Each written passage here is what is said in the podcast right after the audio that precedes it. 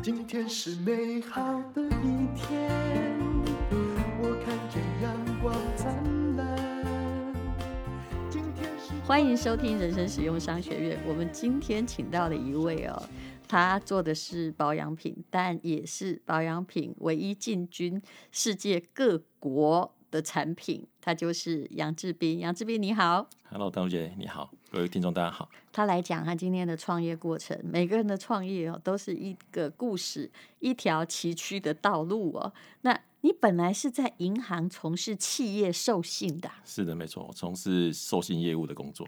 那授信是在做什么？可不可以放款给一般的公司、中小企业公司，他有融资需求，那我要去处理这样的业务。哦，就是半折直树啊，嘿，对，就是说贷款的，应该借 就是借钱给公司的，这很好啊，大家都会对你非常好啊，干嘛不做呢？是，可是我在当中也看到很多，就是遇到很多老板，嗯，所以就会激起自己想要创业当老板那个信念，嗯，对，然后透透过自己跟这些老板接触的经验去了解一下市场，然后去找出自己可以发展的一个方向。那你为什么去找到很远很远的美妆品牌呢？OK，其实有个故事哈，就是那时候我的工作需要出差到中国大陆去，嗯，那我就会那时候需要在香港先过境，那我就在香港看到莎莎美妆店居然在一个十字路口开了三家店，是，那我就想，哎、欸，这个生意有这么大吗？不然怎么同一个十字路口会有三个点是莎莎美妆？那我就去逛，然后发现哇，好多女生在买这样的产品。因为那时候香港的观光很热门嘛，是是是对吧？里面不是台湾人呢，就是什么新加坡人、马来西亚人，全部都有。嗯。所以那时候兴起，哎、欸，那我有一天我要卖产品，应该卖这些看起来很好卖的商品。你也太那就这样跨进来，你也蛮单纯的。是啊是啊。可是人家莎莎基本上。它也不是说主打品牌，是它基本上就是一个实体店的连锁通路，是对不对？是，嗯。那你你在台湾是用多少钱开始创业的呢？我就用二十五万开始创业哈，然后先搞定一个小小的办公室跟一张桌子，嗯，然后买了一些设备，就影印机啊、传真机这样子，嗯，然后就剩下的钱就到我先一开始先到就是香港莎莎去。批发，嗯，就是跟他大量买货，嗯，然后取得一些折扣之后，跟他谈价钱，对，然后回台湾再卖给。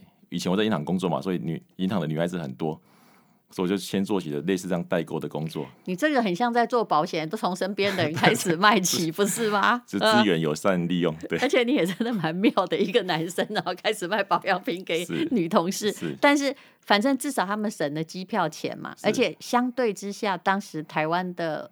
同样的保养品卖的是贵的，对，而且取得，嗯、因为那时候网络还不是很成熟，在零七年的时候，嗯，所以大家还没有网络购物的这种，刚刚开始有，可是还不是很习惯，所以我就透过代购的方式帮他们买这样产品回来，嗯，对，那时候赚了多少？那时候其实一开始蛮顺利的哈，就是也没有算赚了多少，可是就拿到赚的钱之后就开始展店，然后扩大规模，所以我在四年内在中部就开了七个门市柜。然后去卖这样的产品。为什么选中部？是你本来就在中部？对，我本来就在台中。那你那个门市柜是卖什么？卖莎莎的产品吗？对对对，我就是有点像小莎莎的概念。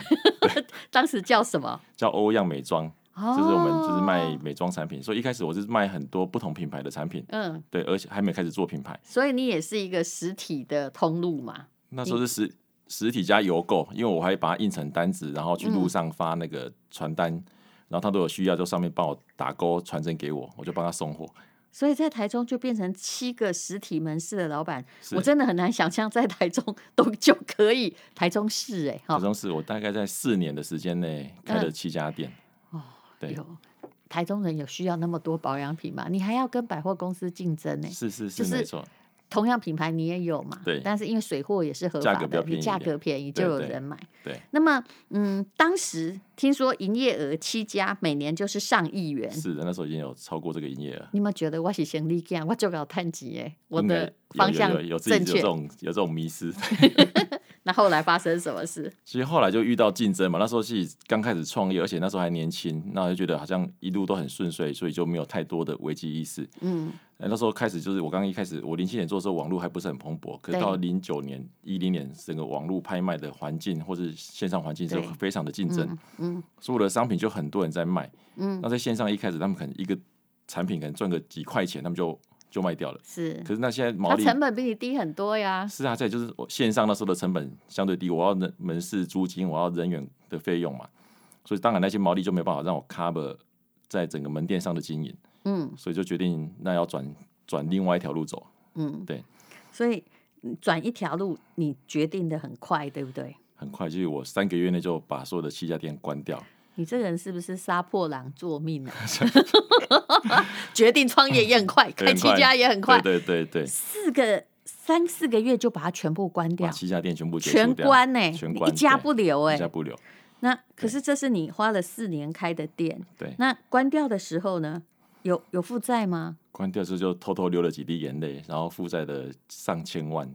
这个负债上千万是怎么样？是？关掉了之后付千万，还是说连之前赚的算下去都赔了？就是还倒贴？为什么退出成本这么高啊？因为当初的门店装修的成本很高，哦、然后我有很多的产品库存，嗯，对，那整个就是要全部一起处理。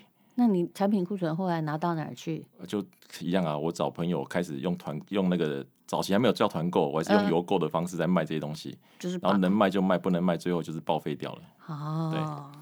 但是你那个时候应该。有意识到什么东西吧？你关掉就是知道，其实你关的算快的，因为你再开下去也会更惨。对，对，对，那时候就会开始进入很大量的亏损的状况，所以那时候在决定要关的时候，嗯、我直接就先做一个很快的止血动作，不要让现金流再一直出去。嗯，实际上身上也背了很多负债，我知道我回去工作，我可能一辈子也赚不了那么多钱，可以还这些负债。听起来很委屈呢，就本来变成一一年后丰上收收入上亿，然后车也换了，突然哎、欸，发现四年结束之后，答案是没有赚呢，反而赔哎。对，可是我觉得得到一个很好的那个，就像太姐节目叫《人生商学院》，我觉得刚好人家四年比我上了可能上个十个 N EMBA、NBA 都还有效。就你实际上进入市场之后去观察，哦，原来你忽略掉很多东西，你都没有做到位。所以那时候就检视自己，那我如果重新开始，我有哪些资源？那我第二次的创业或第二次的开始，我应该怎么做？嗯、会去减少那些犯过的错误。嗯，对，你讲的很有道理啦。如果我只是念商学院，我真的没有条件讲那么多。我其实自己也在做生意，那也有赔过，对不对？那呃，我们的好处就是我可能拿主持费来赔 那个 生意的费用，但是我这。件事情让我不会变成纸上谈兵。我很知道进入的门槛虽然高，退出的门槛更高。更高，你做任何事情，要不要做品牌，或者是你要不要开实体店？你不要每天就告诉别人说“哦，不太急嘛，不要紧”，就是一副自己很有钱的样子。其实非常要紧。是没错，非常要紧。嗯、而且当你身上背负这么多负债压力的时候，你很多的思维会更全面。就是你知道每一个资源都非常的重要。嗯，所以那时候决定收掉门店的时候。其实我在盘点，呃，自己剩下哪些资源。嗯，那我发现，那我以前都帮别人卖品牌，可是我遇到的问题，其实就是因为帮别人卖品牌，卖的规格品，对，所以马上进进入叫做价格战争跟市场竞争。别人去拿到跟你一样东西，就连比哈都就是说很容易比价啦。对对，对，所以那时候我就觉得，那我必须要 own 自己的品牌，我才有机会去跳脱之前遇到的那些危机。我想问你，你现在去回想哈，当时三个月就关掉四年的店了。是，目前这个马后炮回想，这应该是正确的，对不对？其实部分正确，部分不正确。其实那时候我关掉的店系有些店可能当下还是赚钱的。是，那时候我若能把我的品牌溢注进去的话，可能可以让那店维持正常的运作。可那时候很急了，因为每天都在流血，然后血流的太快，你会。无法思考，所以这是很深的思考。就是说，断掉是对的，但其实并不应该每间都断，也许留下一间。对，那你后来在做品牌的时候比较好翻身，比较有自己销售管道，因为你是把自己的销售管道等于全砍了，全砍了。对，你真是个意气用事的人。我觉得那是。对，就是意气用事。就年轻的时候，你真的，嗯，那时候我觉得回想，那这个八年前的事情，其实每天你的现金根本都不够支付，你要是对，所以你那时候我一想到就是先止血，嗯，那所以我现在店说的店的资租金跟人事支支出要降到最低，是，对。用现在的疫情来想，也许止血也是对的啦。嗯、因为你看，遇到当时没有考虑到这种长期不能开店的因素，不然你放到现在怎么办？事实上，就算一两家哦，你也可能会赔。只是全部建立的东西一系归于零，有时候真的要再思考一下。是没错，没错。也许要留住些什么？留住些资源。对、嗯。好，那么后来你就竟然就说想到。我一直帮别人代理不对嘛？我觉得这是一个必然的逻辑，就是那我就建立我的品牌。是如果我有独自的品牌或核心竞争力，别人就比较难跟我比价。没错。嗯，好。所以当我决定要做品牌的时候，我就在思考：那我做品牌会不会遇到上一个创业失败的那个经验？嗯。那我觉得台湾大部分的品牌可能都是透过代工厂，嗯，去做协助做品牌。你可能就是请代工厂帮你开产品，然后你去做自己的品牌，最后去做行销。嗯，那我发现如果我走这条路，我有一天还是会跟代工厂有很深的关系，是没办法脱离的。嗯，所以我就决定做从自主研发开始做，那是一条最难的路。就是一开始我就先做实验室，嗯，那透过招募专业的同仁加入之后，去研发自己的产品配方。所以说，我是从这样开始做品牌的。可是我真的觉得你这样怪怪的，是，因为你当时可能不知道品牌搞不好会赔更 凶。对，没错，没错。我现在讲起来应该是真的吧？是是是是，没错。品牌是一个世界上最烧钱的事情，而且店可以随便关。我刚才品牌没有品牌的承诺，要比那个开实体店更长。对啊，所以常常想一想自己的勇气，可能老天有眷顾，就是对。那时候这样决定的时候，因为那时候只是从理性的角度去思考，怎么避免到以后可能遇到的问题。你为什么要选这个打造品牌，而且叫那个 Swiss Vita 嘛？就是用瑞士来当号召，为什么？因为在零九年我还在开店的时候，我曾经帮一个瑞士的品牌呃经销过他的产品，嗯，那那个东西确实不错，当初透过网络也造成很大的一个销售量。他是卖什么产品？也是卖维他命药膏。哦，那个药膏是。让大家脸不干燥的，还是对，就是脸不干燥保湿药膏。嗯，那那时候我决定重新做品牌的时候，我就在思考，那我曾经卖过的商品，哪些是跟目前的保养品的市场是有明显的区隔的？嗯，那我觉得美容药膏就是一个很好的切入点。嗯，那当然是在男生的观点呢。可是所谓的药膏就是扯到药啊。是，所以它的药就是保养品跟药剂的只是一线之隔，就是那个配方的浓度如果高一点，它可能就变成药。嗯，可低一点它是保养品。嗯。所以当初会叫瑞士维嘉，是一开始我们确实在那个产品的主配方是跟瑞士那边合作，然后跟瑞士瑞士采购呃那个主成分维他命 B 十二。然后进来台湾，就是瑞士卖的很好的 B 十二的美容药膏啊，然后你把它在这里做成自己的品牌，市场化、是普遍化，然后跟他们采取某种合作，是是，所以才会取这个名字，然后开始经营自己的品牌这样子。刚开始顺利吗？应该会很烧钱吧？如果你要自己做实验室，一开始超不顺利的，而且你那时候都欠两千万了。我不止，我要跟银行借了一千万。那时候我就是刚做完药膏，我觉得那个有时候想是对哈，如果事后回来。回头看的话，我觉得男生的角度当然是很理性。那时候我觉得我做的美容药膏最好的市场应该是在药局，嗯，因为药局卖药膏是很合理的一件事情，嗯哼，然后让药师去卖药膏好像也很说得过去，嗯，所以我就在一年的时间内在台湾就一直在展店展药局。然后让药局去信医药局，对不对？嗯、呃，在信医之前，我是在那种个人药局，就单店单店的药师药局。但我还是觉得怪怪的，因为我突觉得药局的药师通常不是负责贩售，他就站在那里开药，不是吗？但朱姐比较聪明一点，我当初想的就是觉得他帮我卖药膏是很合理，就是顾客进，我那时候的说法是，顾客进来说我皮肤病就买皮肤药膏，嗯，香港脚买香港脚药膏。那我说我如果有斑点，有没有斑点药膏这种东西？所以那时候我就往这个方向去发展，结果。那确实，我就是在很快的时间内，因为我是业务出身的，所以我很快在台湾就开了五百多家的药局的销售据点，可以让销售业绩凄惨，就是药师根本不会卖美容产品。是啊，又是遇到一个，就是人家本来去那里是要开什么健保的药，结果他如果会带的东西，嗯，就是只有柜台的一些便宜的东西，对，对，对，对不对？所以算这算我第呃一点五次失败。可是我觉得，因为这个养分跟资源哈，我就拿这五百多家去跟新医药局谈。他问我说：“你的品牌在里面？”我说：“哦，有五百多家药局。”他听到五百家多家就觉得：“哇，你这个 size 很大。”嗯，哦，所以我就跟就是业务底的优势嘛。对对，嗯，所以我就跟有办法跟信义递有到呃商家合作。那当然也没那么容易哦。就上我光去新一可能被拒绝了数十次。嗯，他说我只卖国际品牌，我只卖大家听过的品牌，你的品牌没有人听过。嗯，纵使我有五百多家药局，他还是觉得你还是一个白牌。讲白一点就这样。是，那怎么办？对，就诚意啊！就我后来一直每就是因为信义的总部在桃园，嗯，那我就经过台北或去桃园，我就刻意去找他们聊，那告诉他定时跟他报告我现在品牌产品的进度，然后在市场上的反馈。嗯那时候，那时候因为我也很早就接触网络行销，嗯，所以我也做了网络行销上面的那以前的布洛克或 KOL 的、嗯、的方式，然后就把这里的 source 去跟新一回报。那刚好我觉得也是一个运气哦，就是新一他们突然在那一年做了一个决定，他们要下架所有国际品牌啊，因为他发现他做这件事情赢不了屈臣氏，赢不了康士美，是，所以他们要调整。那我说那最好了，那我给你完全的 support，我把我维嘉这个品牌让你。在通路上面独卖，结果呢？结果就上了，嗯，就我就成为呃信医里面，因为信医大部分大家如果知道，它都开在医院里面嘛，嗯，或是医院旁边，对。可它主要顾客除了一些的呃医院的患者之外，主要还有很多是医院的从业人员，嗯，所以我发现误打误撞，我就进了信医之后，只有我在卖那个保养品，嗯，所以护士就去买我的产品，嗯，所以我就累积了很多的护士族群。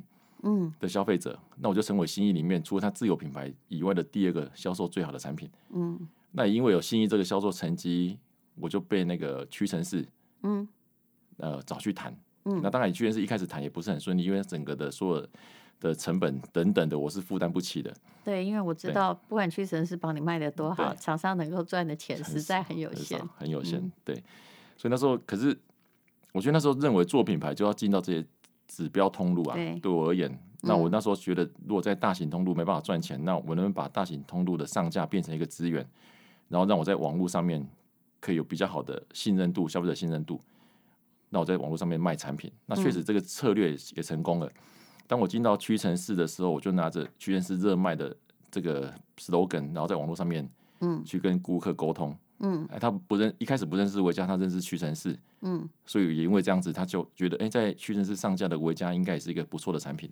哦，所以就一个一个山头嘛，慢慢的把它打下来。慢慢对，所以呃，你到了二零一六年的时候哦，你的收入也又破亿了，破亿了，对，这是第二次哦，对，只是东西不一样，这是完全自己掌控的产品的。之前是那区间破亿，现在是这个品牌破亿，这个，对，然后到为什么？零六到零七，营收会翻倍呢？本来一亿，后来会变两亿呢？哦，那时候就是因为我们在网络上得到很好的一个发展，然后实体通路看到我们的品牌，嗯、所以那时候的宝雅或康是美就开始跟我们谈很多的合作，然后去进柜。但是我说真的，你后来我看你的资料是实体通路和虚拟通路营收各占一半，但哪里获利高？还是线线上？对呀、啊，就是是线上，就实体哈跟那个呃。虚拟哦，整总营业额一比一，对。但是我这样直接问会不会太？净利还是线上高？净利线上高几倍？明明业绩一样，嗯。如果业绩现在大概两倍，对啊。对。所以为什么线上会后来很蓬勃发展？就这样。对。因为如果是以商家而言，它也有比较高的降价幅度啊。嗯。可是我觉得在线下我那些布局哈，让我的销售的整个的量是冲大的。嗯，所以当我在采购原物料跟加工的时候，我的成本就可以降低。哦，对，因为我更大量的采购的那个 power 可以去谈。所以能够做到实体线上一比一，也算是真的很了不起了。因为不是有的还是比较重实体，对不对？大部分是实体很重，嗯，对，嗯。然后有的就是完全在做线上，在做虚拟的，它是可以互相就是互惠的，互惠的，是。嗯，那。可是，那你当时的虚拟是找就是网红来做吗？是哦，我们做了很多的，你算很快就做了，对，对不对？做很多口碑行销，哦，因为我们在还没有网红这个名词以前叫做布洛克嘛，嗯，对，所以我们从零七年、零八年就开始做布洛克行销，嗯，对，所以网红一接上的时候，我们也跟上那个这个红利期，嗯，对，所以我们就做了很多的口碑网红口碑行销，嗯，对。那你的洗面乳啊，就是后来也做到台湾的市占率第一，是的，市占率第一喜爱，每颗卖出几支才算是？一年我们自己的统计量大概一年一百五十万条洗面乳在台湾，嗯，对，那其实那是也是我一个策略哈，那时候我只跟团队讲，我们有没有哪一个产品是每个消费者都需要的？嗯，那因为我们卖的代就洗面乳，因为有淡斑，可能有人需要，有不需要。哦，有，我有看到你们，我有用你们淡斑洗面乳，我本来以为那是治面抛的，但是用起来也不会太涩，就对了。它是氨基酸基础的。哦，原来是这样。其实它是跟 SK two 的洗面乳是同一个。哦，但你们卖多少钱？我们两条卖五百八十块。哦，SK two 一条要两千多块。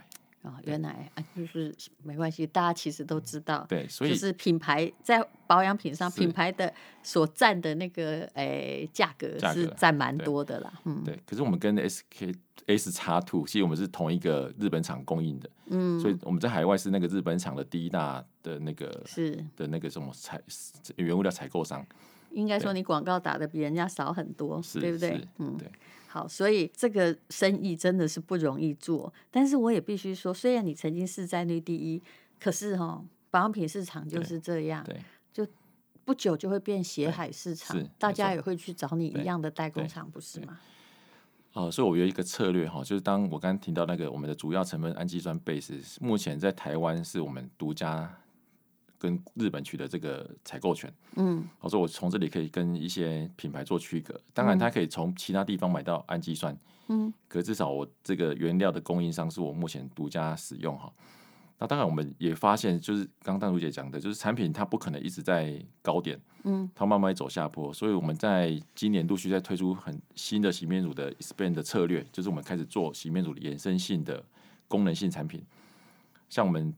未来在诶、欸，应该在七八月会推出一个叫做洗面乳基础，可是它是做抛光概念，就是去角质再更升级的概念。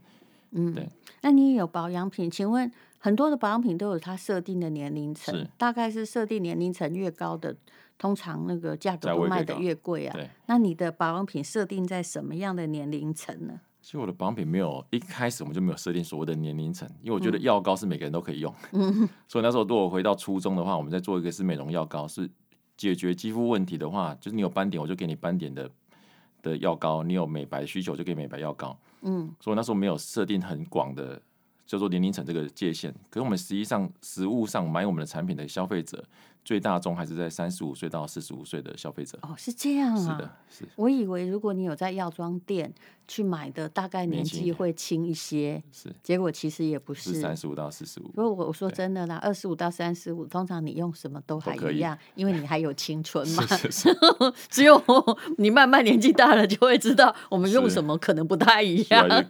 而且我们还会看着那些某些保养品说它的笑脸让低那样，那对我可能无效。我们曾需要比较保湿，或者是需要比较润泽，没错，对不对？是的。那像呃，这也有这个企业家朋友告诉我，其实以这个东南亚市场或以海外市场而言，你是第一个很敢去海外开拓市场，而且有占有相当大的市占率，尤其是在马来西亚市场。这个故事是从一个本来被骗的故事开始的。嗯，OK。他也不算被，应该是说一四年的时候，我刚做品牌的第二年、第三年，然后就马来西亚人跑来台湾，直接到我的办公室说他要代理我的产品去马来西亚贩售。嗯，那那时候我觉得很 shock，就是怎么可能他要带我？因为我刚做品牌，而且那时候只在台湾几个通路，就信义通路上架而已。那他跟我说没关系，他有能力到马来西亚去布点，他有很多的资源等等。那我就跟我就说那不错啊，那我就跟你签一个合同，签、嗯、先签了两年的代理合约，然后到马来西亚去。那他回国之后就开始跟我要很多的样品、很多的资料，我就一直提提供给他，然后存着很大的憧憬跟幻想，觉得我在马来西亚可以开始展开我的生意。嗯，结果两年过去，一张正式订单都没有。那我在一六年的时候，七月份飞到，不是等于被骗嘛？而且还跟人家签了独家约，对，不对？又不能授权给别家。对。那我就在一六年的时候飞了一趟吉隆坡，目的是要去跟他结束这个合约关系。嗯。可是我去之后发现，哎、欸，这个市场真的蛮有趣的。我到马来西亚之后，觉得好像在台北一样，到处都讲华文，然后整个建设也是很先进的。嗯，然后网络电商环境也刚开始，是就是数得出大型平台就那几个，所以表示它还有很大的空间在成长。所以我去的第一天跟他解除合约之后，第二天我就决定要在马来西亚设公司，然后自己去发展自己的品牌。嗯就又顺手租了一个桌子嘛，一间小办公室这样嘛，在一个商务中心就跟他 booking 了一个桌子，说我要设立公司。对，其实我觉得你的特色，你成功因素叫做很猛，很猛，很猛。就是我觉得可以做，我就先做了，当然没办法思考那么多。后来果然就在马来西亚成功了，对不对？嗯，马来西亚就算台湾品牌先进到马来西亚，然后我们开始就在。呃网络上面操作，所以我们在第一年在网络上取得很不错的成绩，就做了将近几千万的业绩。嗯，然后后来才陆续做正式的组织建立，然后到像我们目前在马来西亚的大型通路，我们都有上架在 AEON Mall 就是百货里面，嗯、然后在屈臣氏。对，我们都有商家贩售我们的产品，是对。好，所以而且我知道他们比较爱化妆啊，而且我对东南亚国家的了解，就是很多品牌，尤其欧美品牌，对他们而言实在太贵，对，因为进口的关税，你可能用的就是应该你在本地设公司，所以不算进口，对吗？我们也算，因为我们产品从台湾进去算进口，嗯。可是早期在马来西亚我们进去的时候，它我们这个产品进口是没有税的，嗯，然后是后来他们的政府。轮替之后才开始收税，哦，是啊，对，嗯，马来西亚房地产也是这样，早期没有税哦，后来，就是，后来就变五趴，现在不知道收几趴，所以你永远不要把那个政府现在告诉你免税，当当做金呢，对对对对，对，没错，嗯，好，那么所以你现在的啊，以台湾假设它的营业额是一的话，那马来西亚差不多有多少？马来西亚大概就马来西亚跟印尼算是我们，嗯，因为我们整个东南亚是放在一起看这个市场，嗯，对，那目前大概占。整体的业绩不到二十个 percent 哦，对，所以我们大概也是一直在调整在东南亚经营的那个角度、嗯、呃脚步跟方向，就是电商环境跟顾客使用行为跟价格，嗯、对。可是这样也不少了。比如说，如果以印尼来说的话，因为它是未来嘛，对，它用我们这里用那个彩妆品的可能或化妆品的不知道啦，因为人口变少会越来越少。可是人家因为慢慢有钱，人口很多啊，啊，会越来越多。对。那么以印尼来说，你说也有一些印尼的上架的产品是在印尼生产，那这样算本国还是外国？算本国。哦，所以你以后一定会采取这样的方法了，对不对？对，因为一开始我们的维加从进口进到印尼的话，会因为印尼的进口规范很严谨，就它有很多准证的问题，再就是它的进口关税非常的高，嗯，所以我们那时候发现我们的产品进到当地去，你说的成本加起来是印尼人无法消费的高价商品，是对，所以我们。在那边很努力经营了两年之后，一直在调整，后来发现这样不行，嗯，所以我们决定在当地设立一个穆斯林品牌，因为穆斯林对产品的要求还蛮高的，他他们还要经过某一种什么木印认证、清真认证，嗯、对。那一开始我们觉得大胆，就用国外产品去冲，后来发现冲不起来，嗯，然后后来决决定顺应当地的民情，跟他们消费得起的产品来做规划，嗯，那大概还是把我们的研发 base 的资源放进来，就我们跟。去做产品的配方，然后请当地的工厂帮我们做代工，嗯，然后在当地直接配到呃顾客手上，去降低国际运费的问题，是是，对，而且这样就以后万一他收高额进口税的话，也不会被波及到，然后取得准证等等都比较相对方便一点，嗯，所以我们就在当地就创一个新的品牌，for 穆斯林市场去经营。现在是不能够出国的，不然你到那个马来西亚或者是印尼，就是有穆斯林国家，你去看他们的屈臣氏或者是药妆店，对。都有那种穆斯林的产品的专柜。我说真的，人家的口红、眼线都做的很不错，有没有？保养品，而且价格很低，甚至连那个美美美比林啊，他们连在我那时候看了一下，我说哇，这真不公平，在穆斯林国家卖的眼线笔是我们这里不到二分之一的价格，明明是一样的东西嘛，对，对不对？对。不知道怎么做得到的哈，他们不同的厂，他们你看他当都都在当地厂做，是或在印度厂做，啊，不过你这样赶快呢？对我们而言是啊，对不对？一样的东西，嗯，可是生产的场域成本很不同，是，所以就哎，同样厂牌价格也不一样，是的。好，那所以目前就是以疫情而言哦，你的在东南亚的市场还在成长中吗？东南亚其实我们前两年是整个停摆的，就是。因为疫情的一开始前两年对东南亚影响是很重的，是是，所以整个的通路策略，因为我们虽然做线上，可是它的配送还是出问题，有些地方嗯。会断物流会断链，是，所以我们前两年其实受伤的还蛮惨重的。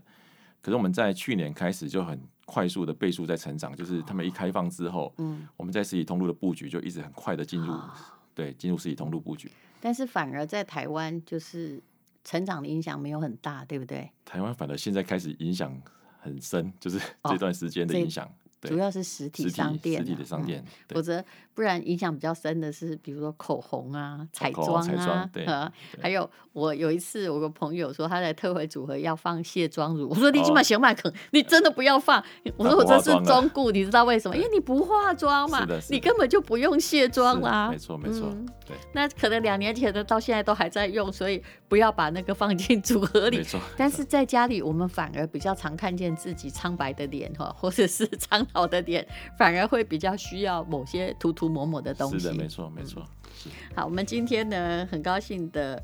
请到了欧漾国际，也就是 Swiss Vita 的杨志斌总经理。那我们最后面再请人家谈这个成长的过程，我们都希望他提供一个四十八小时的特惠组合，而且要请他发誓说这是他创业以来最特惠，你做得到吗？我发誓这是最便宜的。好，而且呃，我们的对象大概就也不要太年轻哈。嗯，对，虽然。